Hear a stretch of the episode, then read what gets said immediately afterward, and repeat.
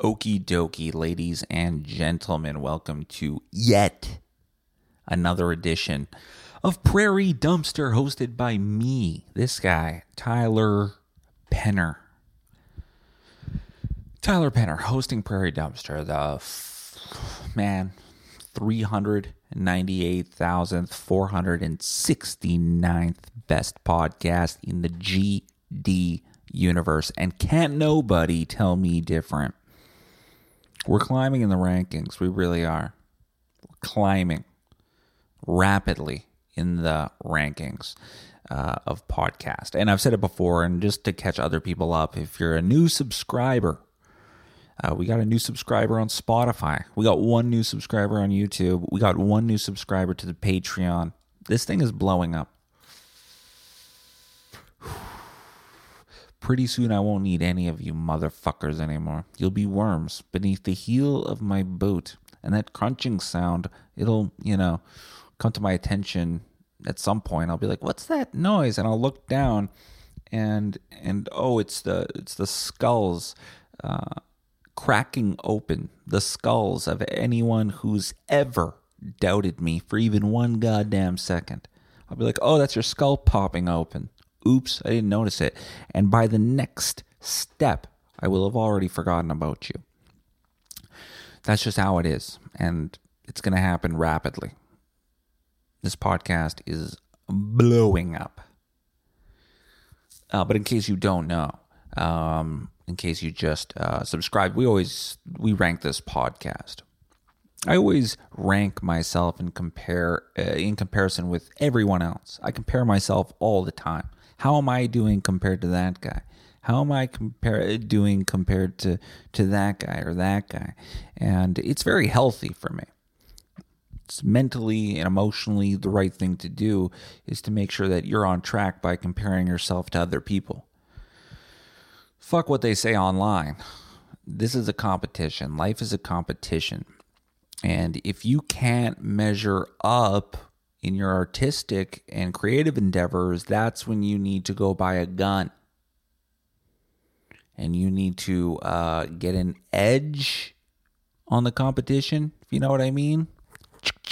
Bang, bang. Um, don't do that. Don't do that. I might have impressionable listeners. Don't do that. Don't compare yourself to others. You're doing fine. But here on the podcast, we do compare ourselves to others. And uh, out of about a million podcasts, there's probably a million podcasts out there in the world. This one, I would say 300, top 300,000, top 400,000. In terms of quality, we're top 10. But in terms of overall presentation, um, we're top 20 in terms of recognition, we're top 900,000. You average those three uh, variables together, and you get a mean score of 396,469. Um, so yeah, we're we're dude, we're doing it. Slow and steady. Consistency, all right? Consistency. It's a marathon. It's not a sprint. I'll be doing this podcast when I'm fucking 50, which is in two months. Um, again, and, and following in the um, footsteps of every other episode we've done, we've done zero to little to no to nilch preparatory work. And, um, and I like that. No notes. You understand? There's not even notes. We don't even have subjects of what we're going to talk about today. I think I might cover a couple of things. I'm going to mention something that Katt Williams said, seeing as how the world is blowing up um, about Katt Williams. Katt Williams is the talk of the town these days because he went on a podcast and absolutely buried the world. He just went out and just scorched earth policy, shat on every I would say almost every one of his contemporaries, contemporaries, whatever, his peers, people are who who are in the grind with him, and he um, shat on a lot of the industry, and he got into some Illuminati weird cabal shit. Um, he brought in the devil. There's God and the devil. I don't know what he's doing, but I gotta say, I kind of like it. I like how Hollywood and the entertainment industry is so goddamn fake that literally, when one person even kind of half keeps it real, everyone shits their pants. It's like the craziest thing ever. Not to say that Katt Williams necessarily kept it real, real. I'm sure that some of his opinions are total bullshit. He pulled it out of his ass. Um, some of the stories he said, probably total bullshit. Some of them. Some of them half truths, some of them probably completely true. But the fact that he's not just smiling, nee, nee, nee, and just going through the motions. I wish everyone luck. I wish everyone a good time. I hope everyone does good. Man, he was a really nice guy. He's not playing that. He says, he calls it like how he sees it. And it's really refreshing. He actually did. I love those loose cannons that's how Trump got elected, really. I mean, he just was just started shooting the shit, just started saying stuff that people were like, whoa, whoa, whoa. Politicians don't normally talk like this. They don't openly talk about how the system's rigged. They don't openly admit to abusing the financial system. Trump was like, fuck that. System's corrupt. It's a sewer. And why?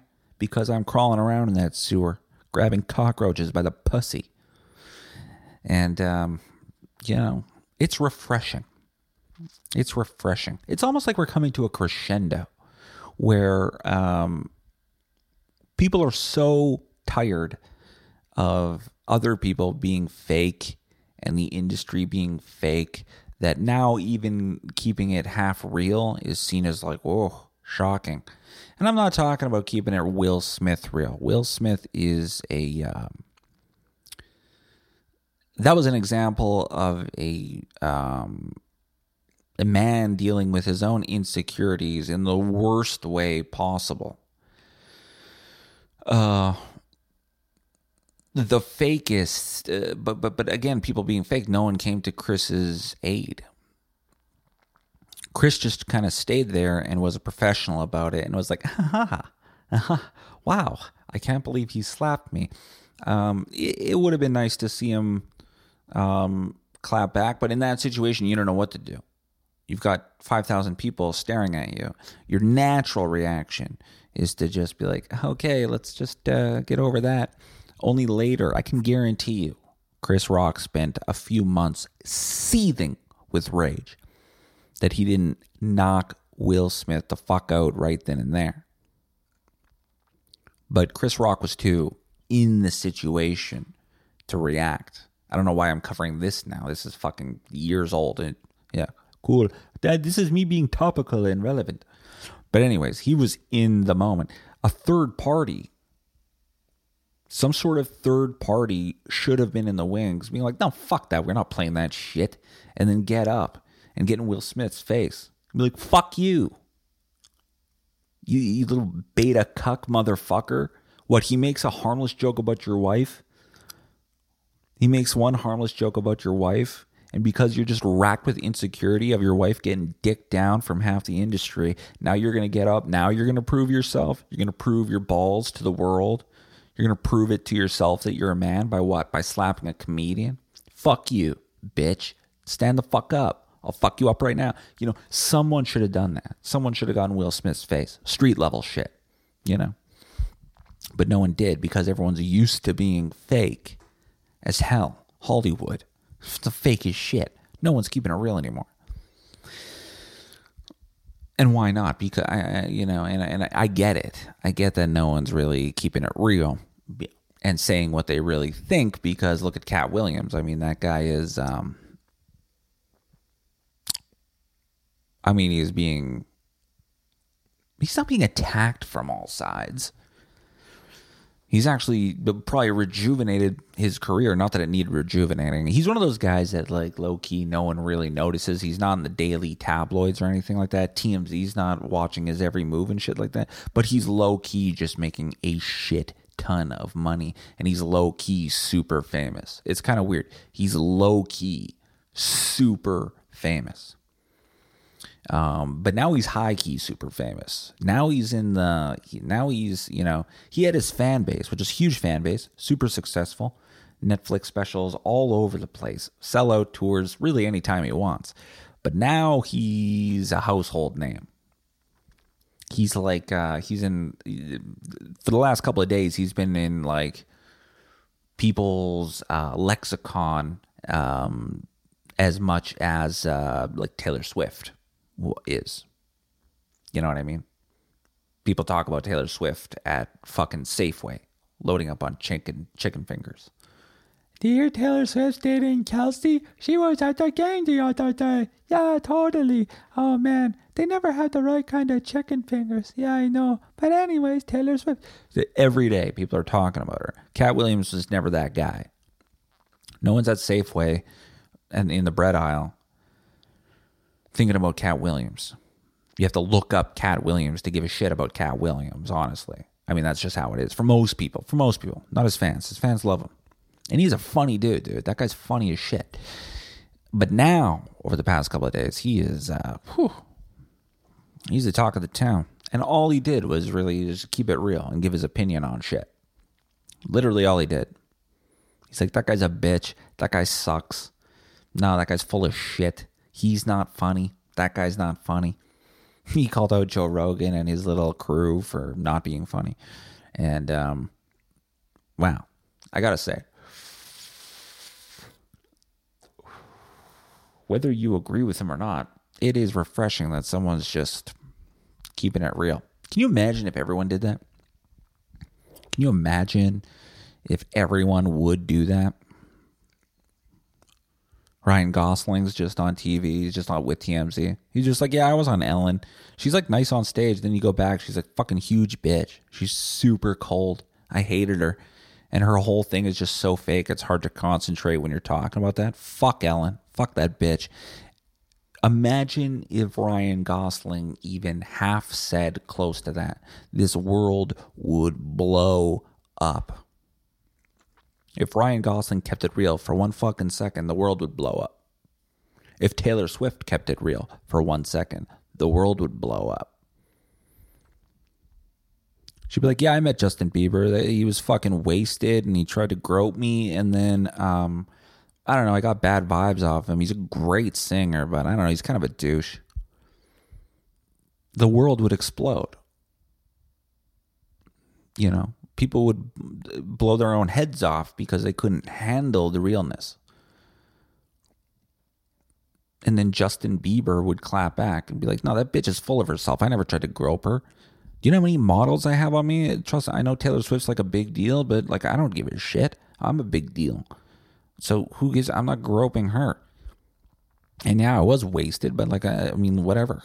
I think I touched her arm uh, just to get her attention because I was trying to talk to her. I was uh, politely telling her that she was about to spill my drink. Because, newsflash, Taylor Swift was also fucking wasted. And that was the argument. People just keeping it real, just like regular people do on a regular basis. The world would explode just from a little bit of realness. That's how fake Hollywood is.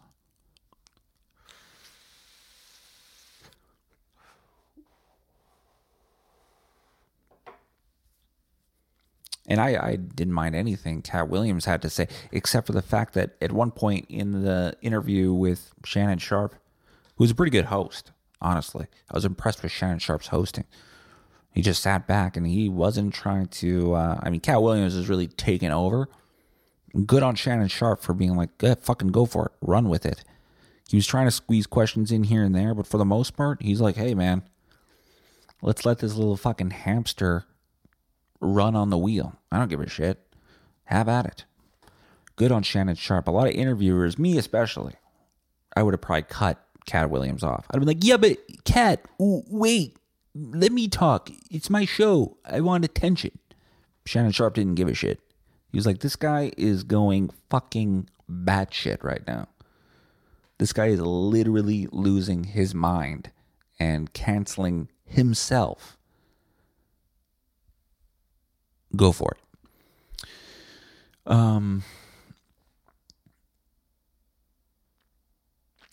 so what was I going to say? Yeah, the one thing I did object to uh, Katt Williams saying is that he read three thousand books in a year.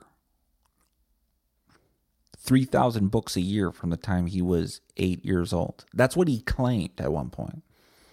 And I know he's like a genius. He's like a Mensa dude. He's like apparently like seriously high IQ. I get it. Even if he's high IQ, those numbers can't be right. 3,000 books a year? Fuck out of here, Katt. Come on, man.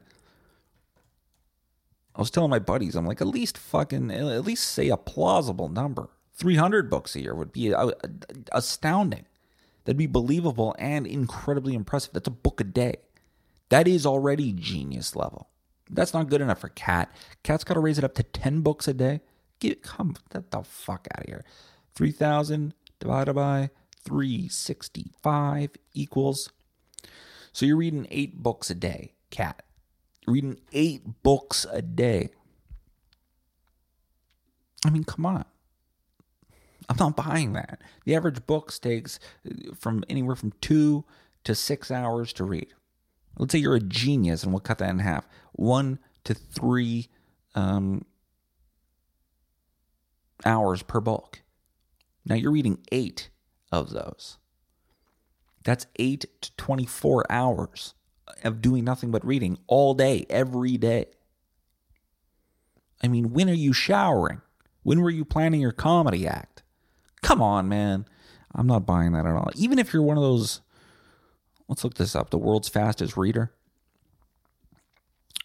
They, they used to have those infomercials on TV with the uh, world's fastest reader, right? And he would pull out a book and he was just like, he'd be, let me figure this out. I'm reading The Trial by Kafka. It's, uh, it's okay. I don't really understand it. Um, he was like this. He'd be like this.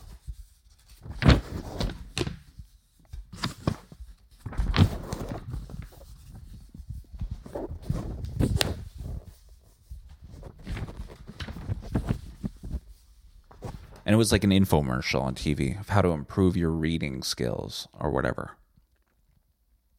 And that's all he did. He's like, okay, so wow, you, so how did you develop the skill? He's like, well, it's actually quite uh, uh, it's quite easy. You just uh, read every tenth word, and if you read every tenth word, you kind of do understand the gist of the book. And he would just be like, and then at one point he was like.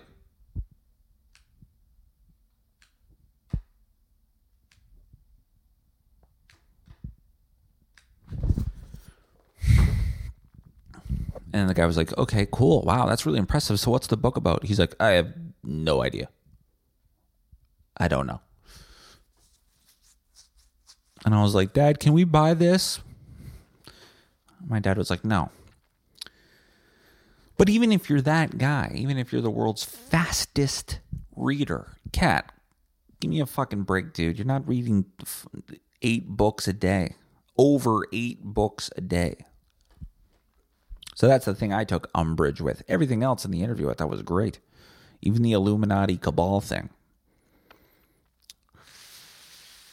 Even that theory about uh, Hollywood executives um, mandating that uh, black actors uh, wear dresses and shit. I don't know why they would do that. But Dave Chappelle uh, mentioned that too in an interview with Oprah. How it's a coincidental how a lot of uh, um, a lot of black actors are like in comedy roles are like, okay, in this scene, you're gonna play a woman, you're gonna wear a dress with makeup, you're it's gonna be hilarious, and um, how often they try to do this, and even Dave Chappelle was like, no, I'm not doing that, and Katt Williams was not doing that. But if you want to make it in Hollywood, apparently they want you to dress like a woman. Why? I don't know. I don't know. Maybe Katt Williams is concerned that Hollywood is uh, forcing an LGBT agenda. Maybe it's just a way of the white man to put a boot on the black man. I don't know. Both are equally plausible. Um, but that being said, the kids in the hall they they all dressed in drag, and I don't think anyone was forcing them to do. it. It's just funny. It is a funny comedy thing. Sometimes, you know what I mean? Oh, the detective. Uh oh, how's he gonna get out of this situation? oh, he's stuck in the closet with the robbers in the house. Oh no, what's gonna happen? He puts on the dress, puts on the wig, comes out. Get out of my house, you! And the robber's like, Oh no, let's get out of here. Mom's home. And then the audience is like,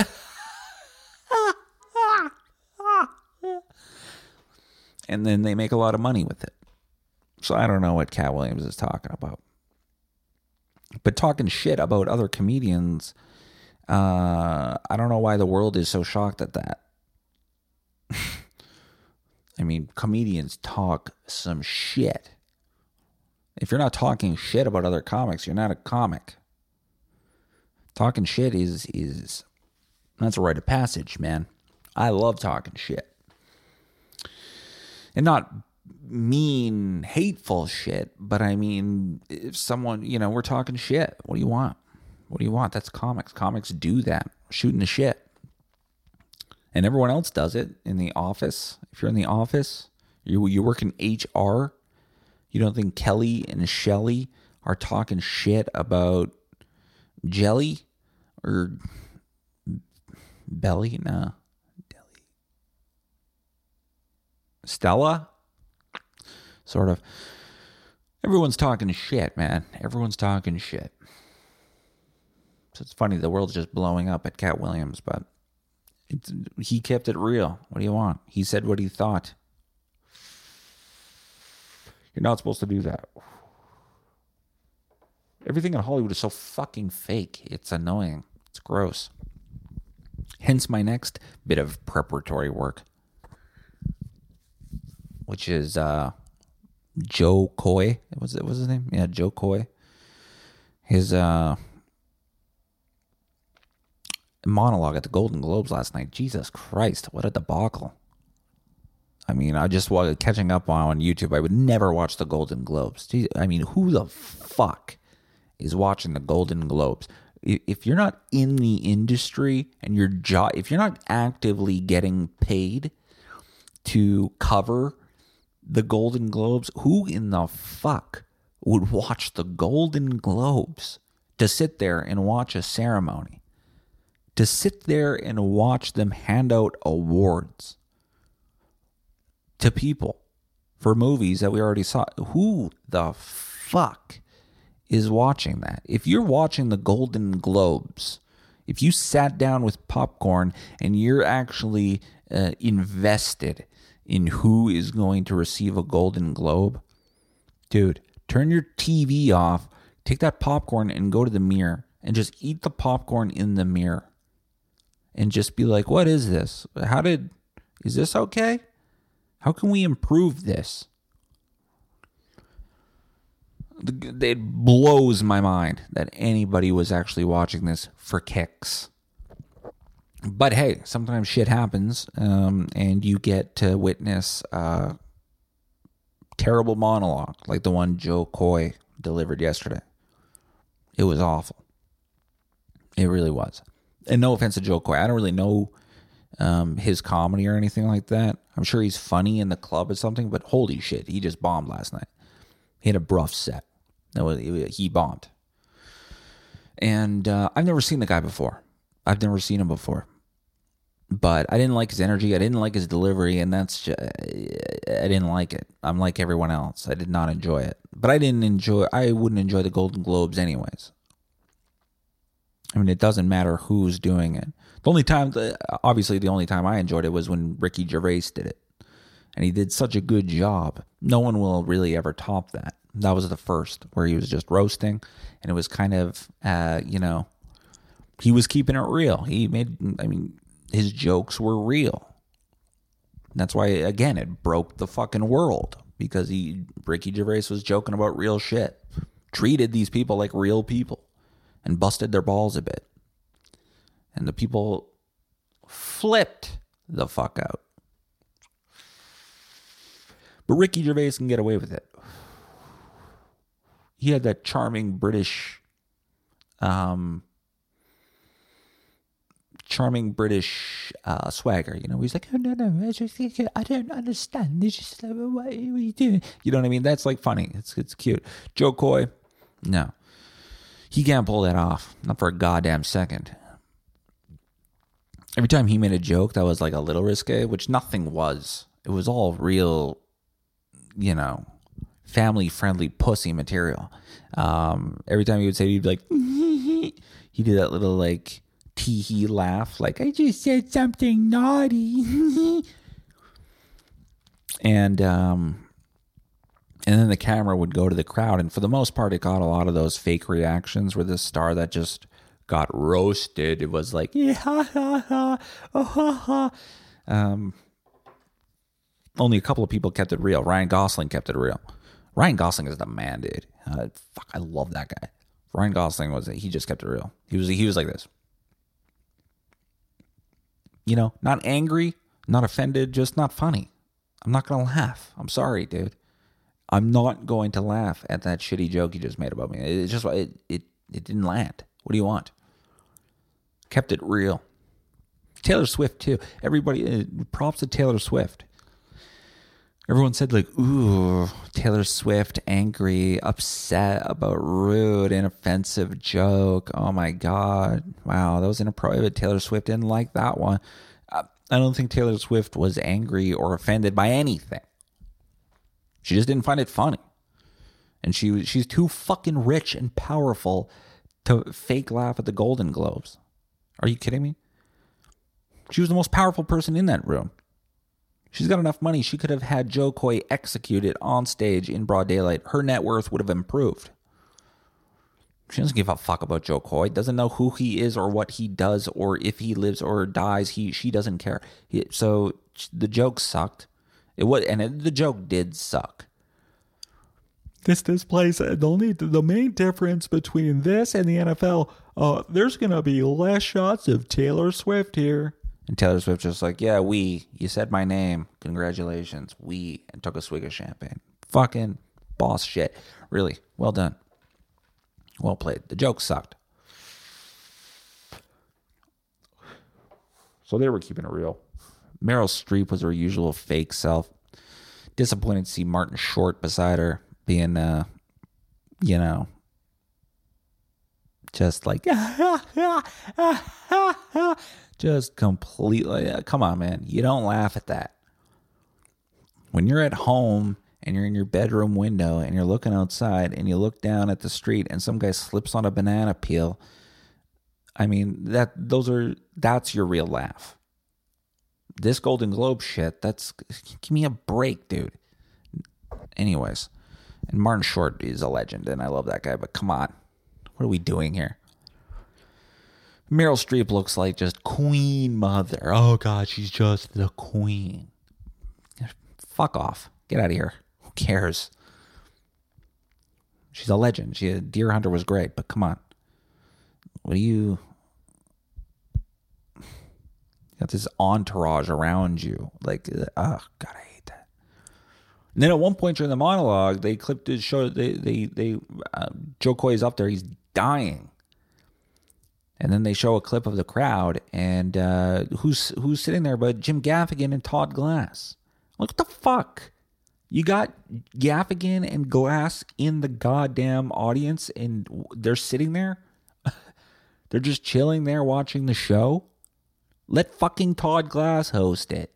I think Jim Gaffigan already hosted once. I'm not sure. Give it to him again. I know you want to. It's good on you for spreading the wealth, and it's good on you for hiring a comic to host the event but give it to Maniscalco. You want that family friendly whatever, but still give it to Maniscalco. I don't know. But whatever. He had a bad set. And I'm going to give him some pointers now, okay? Because I'm a regular host at Rumors Comedy Club here in Winnipeg, Manitoba, Canada. So Jo Koy is most likely listening to this podcast. He's most likely hearing what I'm going to say. So get out your fucking notebook there, Joe, because I'm going to give you some tips. Um, I'm on the Golden Globes YouTube channel right now. The, the top comment is uh, Dude blamed his writers, blamed the white people in the room, blamed not having time to prepare, blamed the lack of laughs, all with terrible timing. Congrats to everyone involved. Top comment, man. You're getting roasted. Um, another guy says, This guy gives me confidence that one day I will be able to host the Golden Globes. All I need to do is talk random stuff about random stuff, movies, and people. Thank you, Jo Koy.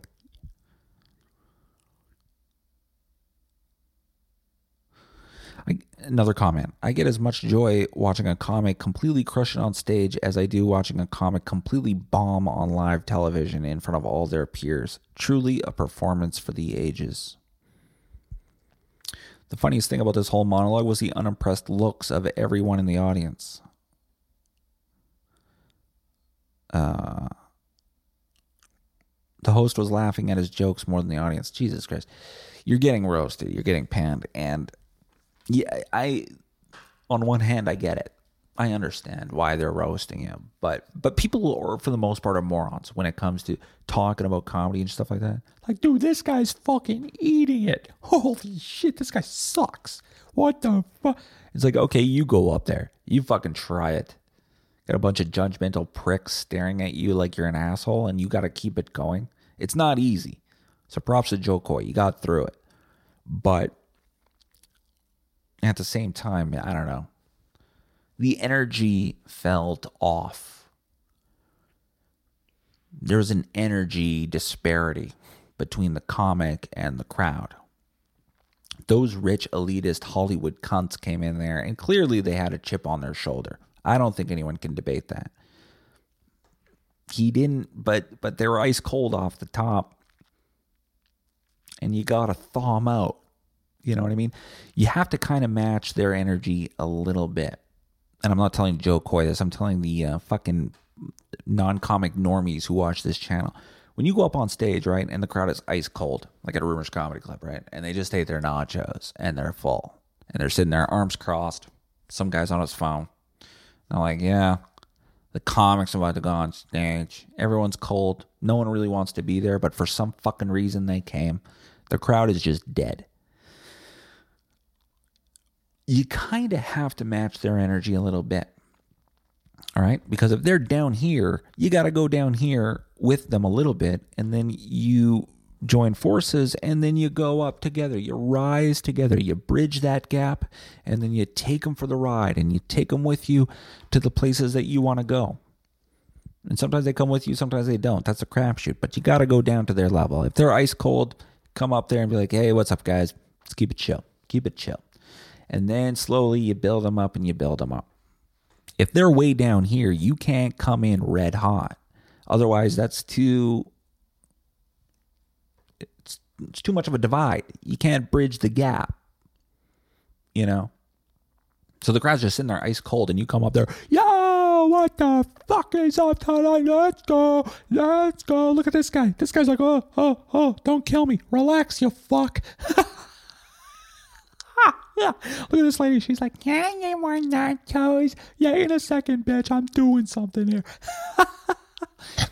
That's just going to make the rest of the crowd be like, uh, uh, uh, you know, you kind of got to keep it chill and then build them up. Uh, which I think is a little bit what Jo Koy's problem here is that he just didn't quite match their energy. He was like, hey, hey, hey, hey, hey. and then yeah, that guy is right. The crowd of the, the the shots of the audience, they're all unimpressed. I don't think they were in that mood. You look at De Niro and DiCaprio and Scorsese's table; they're sitting there like a fucking mafia crime family, like they're about to whack somebody. Uh, they don't give a shit about Jo Koy's jokes. Same with uh, Taylor Swift in the back. You know, she doesn't. She's like, I'm worth billions of dollars. I don't give a fuck about anyone or anything in here. I don't even. What is this again? The Grammys? Ryan Gosling doesn't care. He's an actor. He's been through 15 awards ceremonies. He doesn't give a shit. He doesn't care. He's heard monologues. They aired Ricky Gervais. This was not the night for Jo Koy. So everyone's roasting Jo Koy. It's like, well, sometimes it is the crowd's fault. I mean, Jo Koy did himself no favors. The, the fucking jokes were terrible.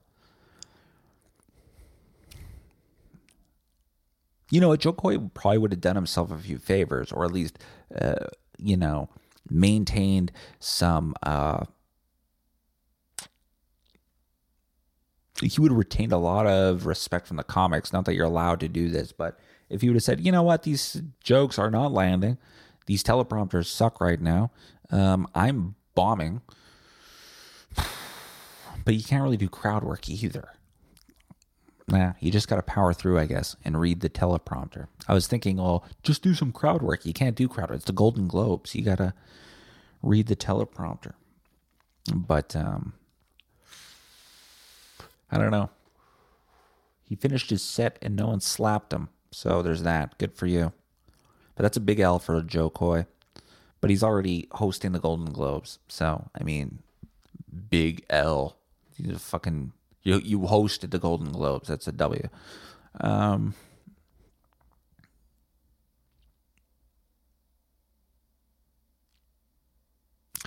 this guy is impressive. A room full of actors, but it is abundantly clear that they don't like it. Yeah, that's a tough one. No one was even acting. They should have had Ricky Gervais back. Seriously, imagine that him presenting the show and winning a Golden Globe on the same night. Um, watching this makes me realize just how talented Ricky Gervais actually is. You know what? Honestly, honestly, I mean, there's some things about Ricky Gervais I don't like, but his Golden Globes hosting that uh, probably one of the greatest hosting jobs of all time. As controversial as it was, he kept it real and he did it in a charming way. Where yeah, he was being a total dick to these celebrities, but it made him more likable, and in a way, it made the celebrities more likable, especially the ones who laughed it off, who were just like, "Oh boy, you got me, you roasted me." Mel Gibson got fucking roasted by Ricky Gervais, laughed it off. That's how you do it. That's how you get likability as a Hollywood actor. and get your ass burnt by a comic, have everyone laugh at you, point at you, and hey, we're laughing at you. We're making fun of you. And then you'd be like, ooh, that's a good one. You got me. That's how you do it. And that's how you go from likable to unlikable immediately is when you can't take a joke. Uh, like Will Smith. Anyways, I'm rambling right now. But that's not what this was. This wasn't a matter of Hollywood actors not being able to take jokes. This is just bad jokes. These are just this is bad jokes. Let's let's listen to a joke here.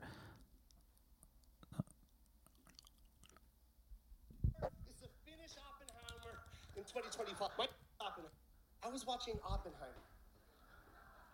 I loved Oppenheimer. I loved Oppenheimer. I just, I just got one complaint. Needed another hour. I felt like it needed some more backstory. My New Year's resolution for 2024 is to finish Oppenheimer in 2025. Like seriously, I'm almost there. I love Oppenheimer, especially the first season. That's so stupid. Oppenheimer. Like he does four tags for an Oppenheimer was long joke. What's the runtime on Oppenheimer? Let's find that. IMDb Oppenheimer. Because I got to tell you, I watched it and that movie cruised by. That felt like a. What is it? Let's see here. Because I, uh, yeah, I really, I, I don't know. for fuck's sakes. God damn you, IMDb. Oppenheimer runtime. Three hours. It's a three hour movie. It's not that bad. And then they're like the the the, the camera shows a picture of Rod, uh, you know, sorry, Robert Downey Jr. and Robert's like, and then it shows Cillian Murphy and he's like, ha ha, ha. and then it showed Christopher Nolan. He's like, okay, you know, it just wasn't that good. But anyways, everyone knows that. Everyone knows that. I didn't like it. I'm one of those people who didn't like it. But anyways, we've talked enough about fucking Hollywood. I just didn't like the whole thing. But again, I would never watch this shit. Who the fuck actually watched this? I mean, thanks for people that, you know, I like going over it. I like that there was an incident or something to talk about. But, I mean, this is. This is it. If it wasn't this, uh, it would have been, if it was like slightly better, it would be the most forgettable thing of all time. I mean, who in the fuck is watching awards ceremonies? I don't get it. But again, you got you got Jim Gaffigan in the crowd. Hopefully, you won one. You got Todd Glass in the crowd. I don't know. Whatever.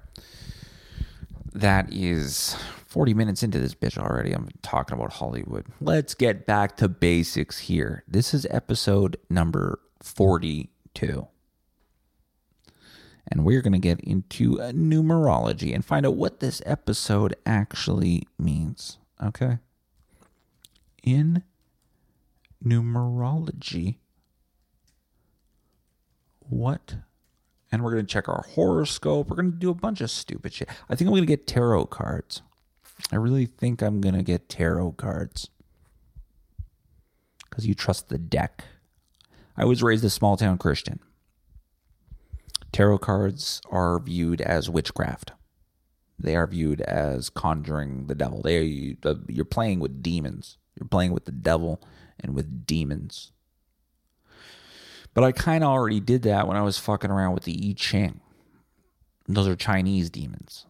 You know what I mean? And you're rolling the dice and you're making out hexagrams. It's all very demonic. And so I don't see what the harm is in me dicking around with tarot cards. You know what I mean? I mean, they are real. Everything but tarot cards is real. But uh, I don't see the harm in it. Sure, I get possessed, right? Sure, I start puking bile and my neck turns all the way around. Fuck, I would kill for that flexibility. Um, the numerology number 42 is a nurturing number, primarily focused on individuals, family, and community. The number resonate, resonates with a pragmatic approach for assisting individuals. See, that's exactly what I'm doing. Jo Koy is an individual. I am assisting him and letting him know that he fucking bombed last night. Jesus. You fucking tanked. That was a bomb. You bombed.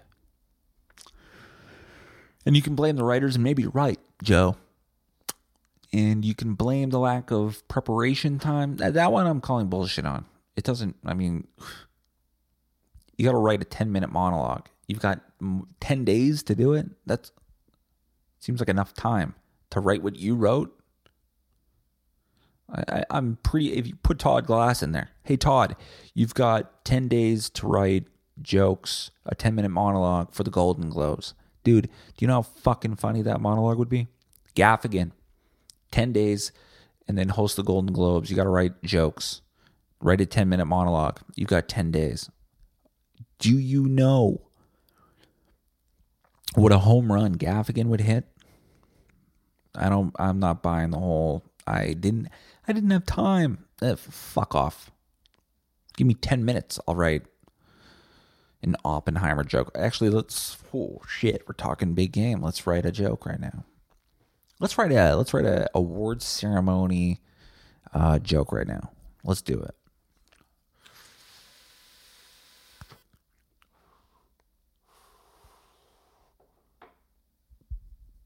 Well, if I would have gone up behind him, uh, if I would have accepted award for Oppenheimer, I would have gone up there and be like, wow. And just when I thought that Oppenheimer featured the biggest bomb uh, in cinema this year, we get Jo Koy's monologue. Damn, right there. See, right there, you turn the tables on them. Someone should have done that. Maybe they did. I don't know. Um, I mean, and that's a that's a t-ball joke. That's low hanging fruit. But if you're a celebrity and you're not a comic, it's right there. If I was Gaffigan or Glass, I would have been like, roast them, and then they would have, I would have roasted them. Um.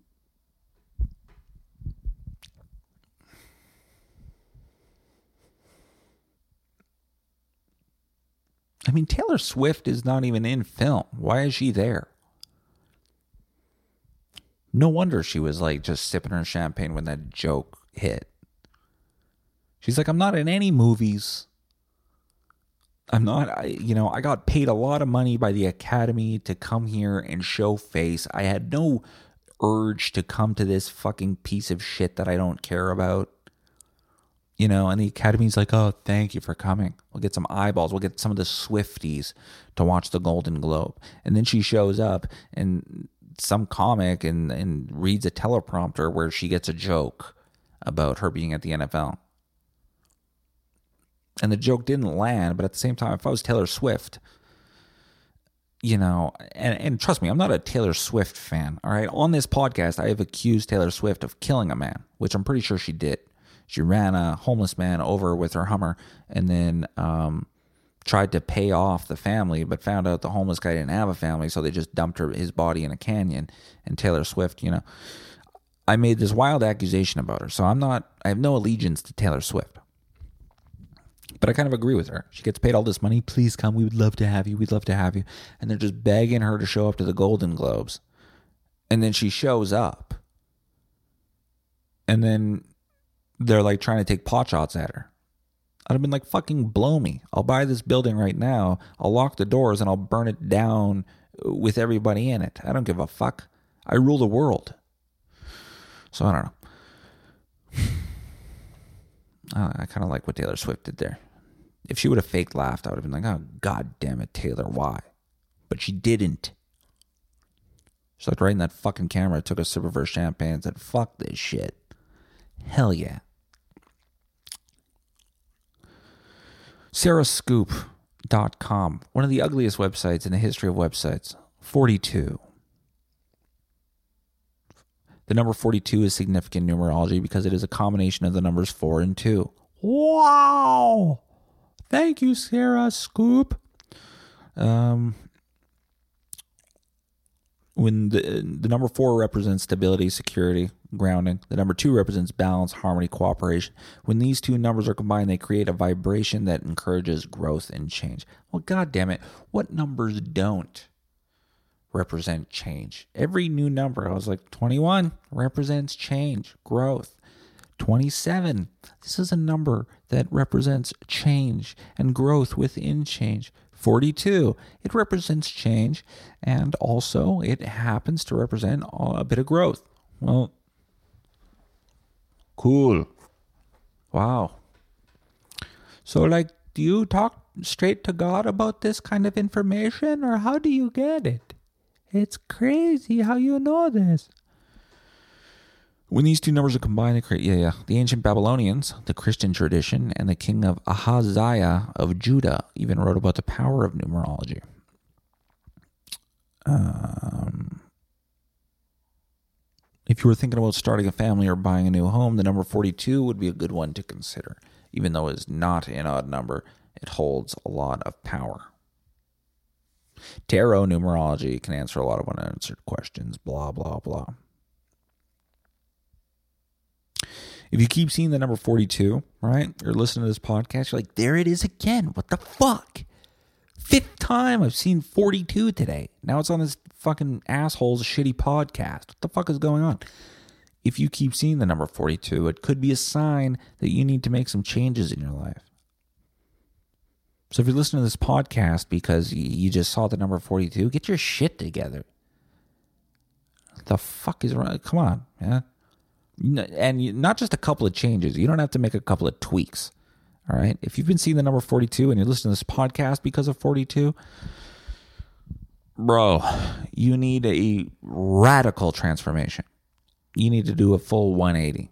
Even the shit that you don't think you need to change, that you, you need to change first.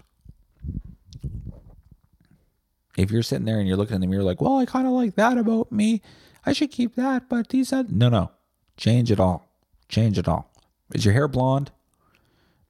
Dye it brown. Are you bald? Get a wig. Do you have hair? Shave it off. You know? Get your shit together, dude. You fucking suck, man. And if that's what the number 42 is trying to tell you. That's good. That's that's God. That's the cosmos. Being like, this guy's a fucking this guy sucks. Dude, this guy's a piece of Have you been watching this guy? It's just fun. This guy's fucking up left and right. Holy shit. Dude, this guy no. Uh, holy shit, this guy sucks. Like he's bad. He's bad. We get some. We we should tell him, eh? We let's tell him. 42, 42, 42. Hey, dickhead, 42. And then you're like, all right, I I'll change. Um. Hey, a fun fact is that the atomic number of the element uh, molybdenum is 42. Even the little things hold molybdenum. All right, well, let's see what that is. Molybdenum. An essential trace mineral that occurs naturally in foods and is available in supplements. Oh, shit. It's a component of four different enzymes in the body that help break down proteins, alcohol, drugs, and toxins. Funny that it's found in supplements because guess what? I've been hitting the gym lately. Look at that forearm. I'm getting fucking jacked, dude. Jacked. And you know why that forearm's so jacked? Because I'm trying to work out my biceps. I've got terrible form. Look at that bicep. That forearm is as big as that bicep. It's just all off. Maybe that's just a camera angle. No, man. That's the fucking. God damn it. I have terrible form, dude. Every time, the other day, I was doing curls on like the rope thing, right? And I'm like, yeah, we got to get these biceps going. Fuck yeah. Oh, shit. And then I come home the next day, my forearms are just so sore. My bicep could not be more comfortable. So I was just like getting, I was just working on my forearms the whole time, you know? My biceps was like, we didn't feel it. What, what did you do? We didn't feel anything there. So I just wasted, I just wasted my time.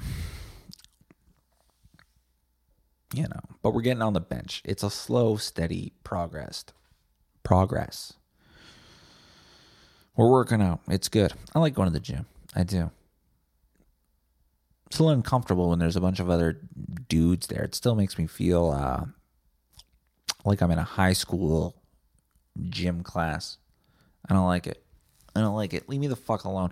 That's why um and and everyone's cool there. Don't get me wrong. Everyone's super cool. Everyone's super chill. That's all my bullshit. But uh, I like working out when there's no one in the gym. Two other two and three other fucking loner weirdos in the corner who are literally just if they're not looking at the piece of equipment that they're looking, they're looking right at their own feet or in their phone. That's me, and that's how I like other people to be around me. Let's not look at each other. We're not looking at each other. We're not talking to each other. These guys were talking to each other yesterday. I'm like, shut. The, stop that. Stop talking. Stop having. What, what are you laughing about? We're in here. We're we're working out our insecurities. There's nothing to laugh about. We should all be crying. That's what the gym is for. Lifting weights, crying, and occasionally screaming. Through breaking a mirror or two. But um but yeah, that's why I like going to the gym when it's late. I like going to the gym when no one's there. The pervert hours, you know what I mean? The weird loner, like, why are you going to the gym now? Two o'clock in the morning. You go in there, someone else is in there, and they look, and you're like, and you're both just weirded out because you both think each other is either a serial killer or a pervert. But really, you're just you, you like your alone time. That's what I like. And when no one else is there, I don't have to compare myself to anybody else. You know what I mean? It's just me. If I'm the only one in the gym, then I'm the most ripped guy in the gym. I win. I'm the alpha dog. I don't have to look at other guys mean mugging me and being like, am I going to have to kill this man? So that's what I like about it. There's a weird stereotype about jack dudes in the gym just being dickheads. Every time I've gone to the gym that I go to, the rip dudes and stuff, they could not be more helpful. They could not be more nice and like accepting of like, all right, hey man, gotta start somewhere. Even my buddy Mike Green. Mike Green got me into the gym. This guy is ripped. He's shredded. I wouldn't say he's jacked. Well, he's he's kind of jacked. He's not roided up muscle jacked, but he is you know, he's cut. He's cut. That's the word. Mike Green is cut. The man is cut. And I don't know. I think there's a an unfair stereotype among fat asses that thinks that cut guys are naturally just going to be dicks and naturally snub their noses at uh, pudgy people. Not the case. Not the case. Not from my experience. From my experience, the second you get your fat ass into the gym, everyone's like, fuck yeah, you made it. Let's do this shit. Let's fucking go. We're doing it, you know? Everyone's very helpful. I like it. I like it. So I got no problem. So, and props to Mike Green. Mike Green was always encouraging. In fact, you know, he should start a um, some sort of physical training program. You don't need to know that much about the body. He's just like, dude, you want to see my credentials? You want to see how I'm qualified? Lift up that shirt, show those fucking washboard abs. Be like, all right, so listen to me, fat ass, and I'll take you to fucking ab town. That's what Mike should be doing. He could be making hundreds and hundreds of dollars a year doing it. Um, and but he was good. He was good with it. He was encouraging. He was like, "Hey, man." Even when we had a shitty workouts, he was like, "Hey, better than nothing," you know. He'd be like, "One more, one more," encouraging but not pushy. If I want to give up, I'm gonna give up. He understood that, but he would try to get you to not give up. But once you're like, "I'm giving up," then he'd be like, "All right, give up. Not a big deal." Which is all I need. All I need.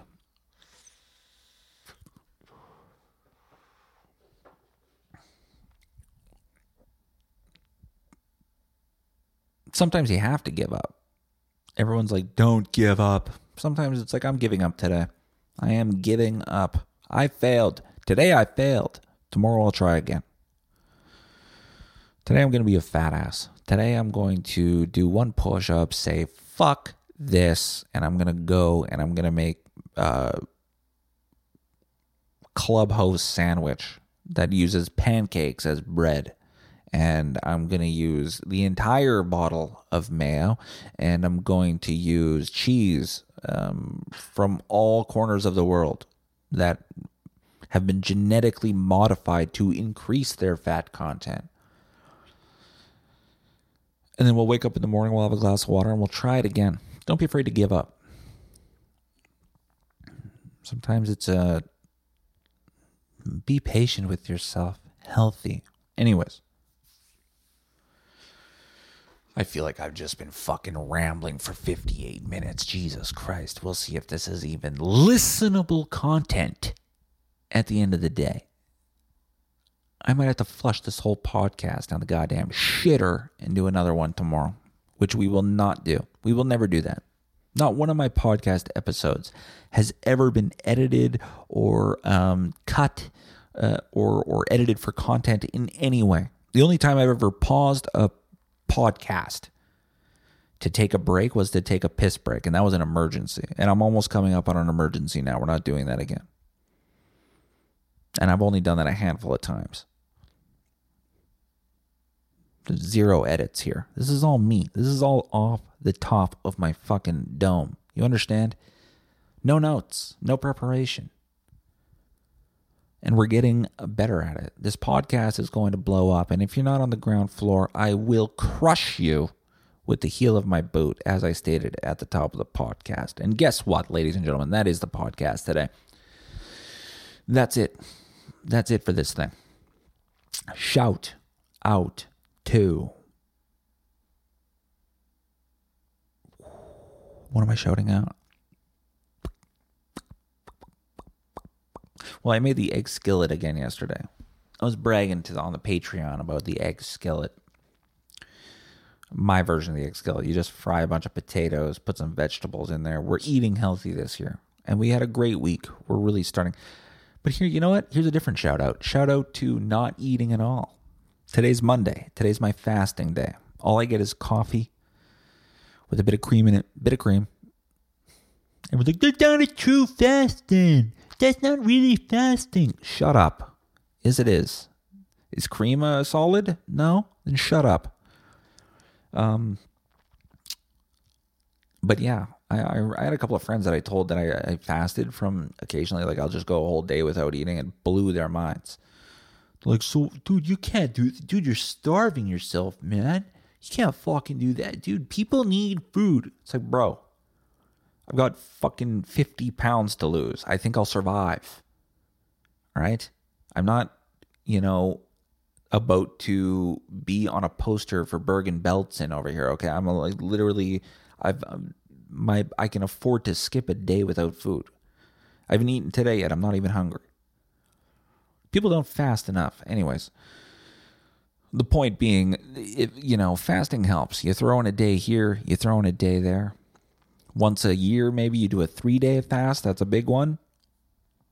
Guys are doing seven day fasts, man. I've done a 14 day fast one time. That's my record. 14 days. That was that was not healthy. That was the first couple of days were good.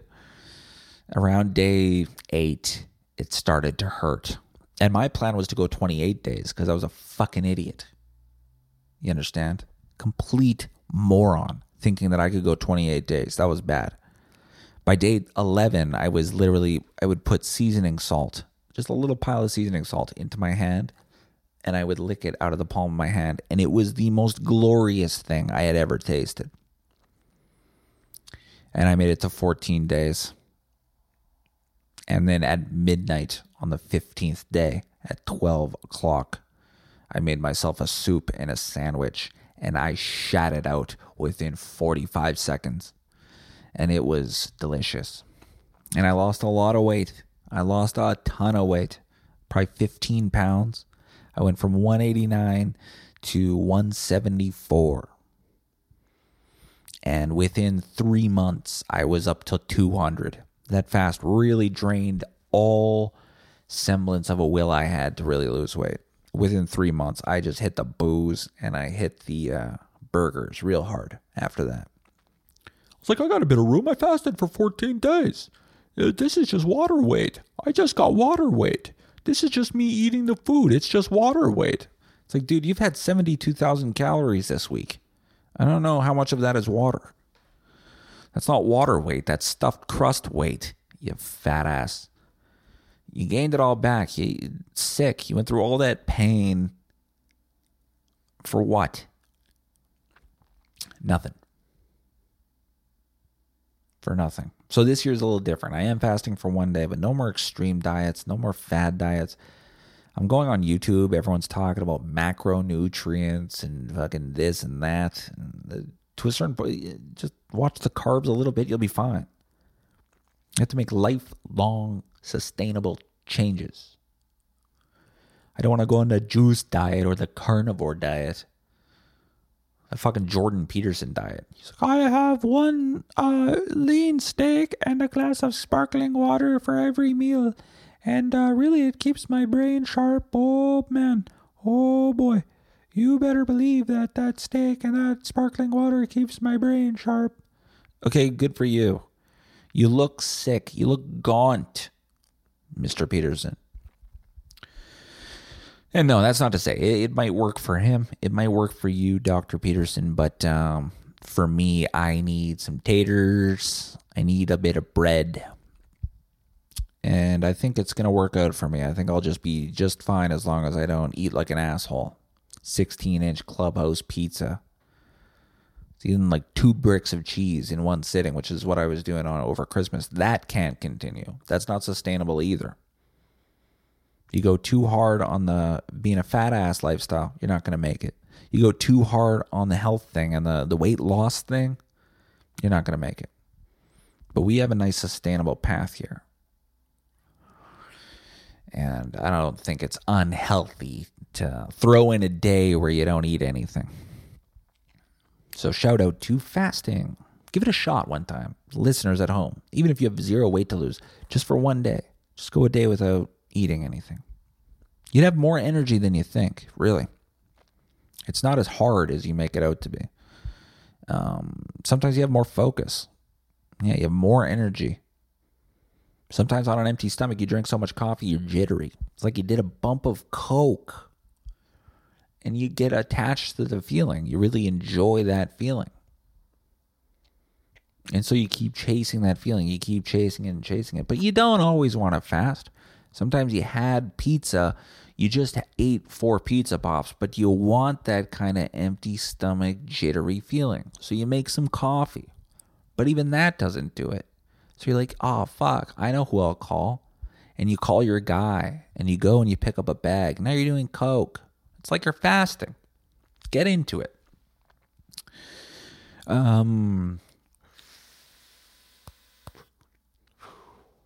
next, shout out to we had a new Patreon subscriber. One fucking person in this goddamn planet has a brain and he signed up for the Patreon because he saw me at Rumors Restaurant and Comedy Club and he liked it.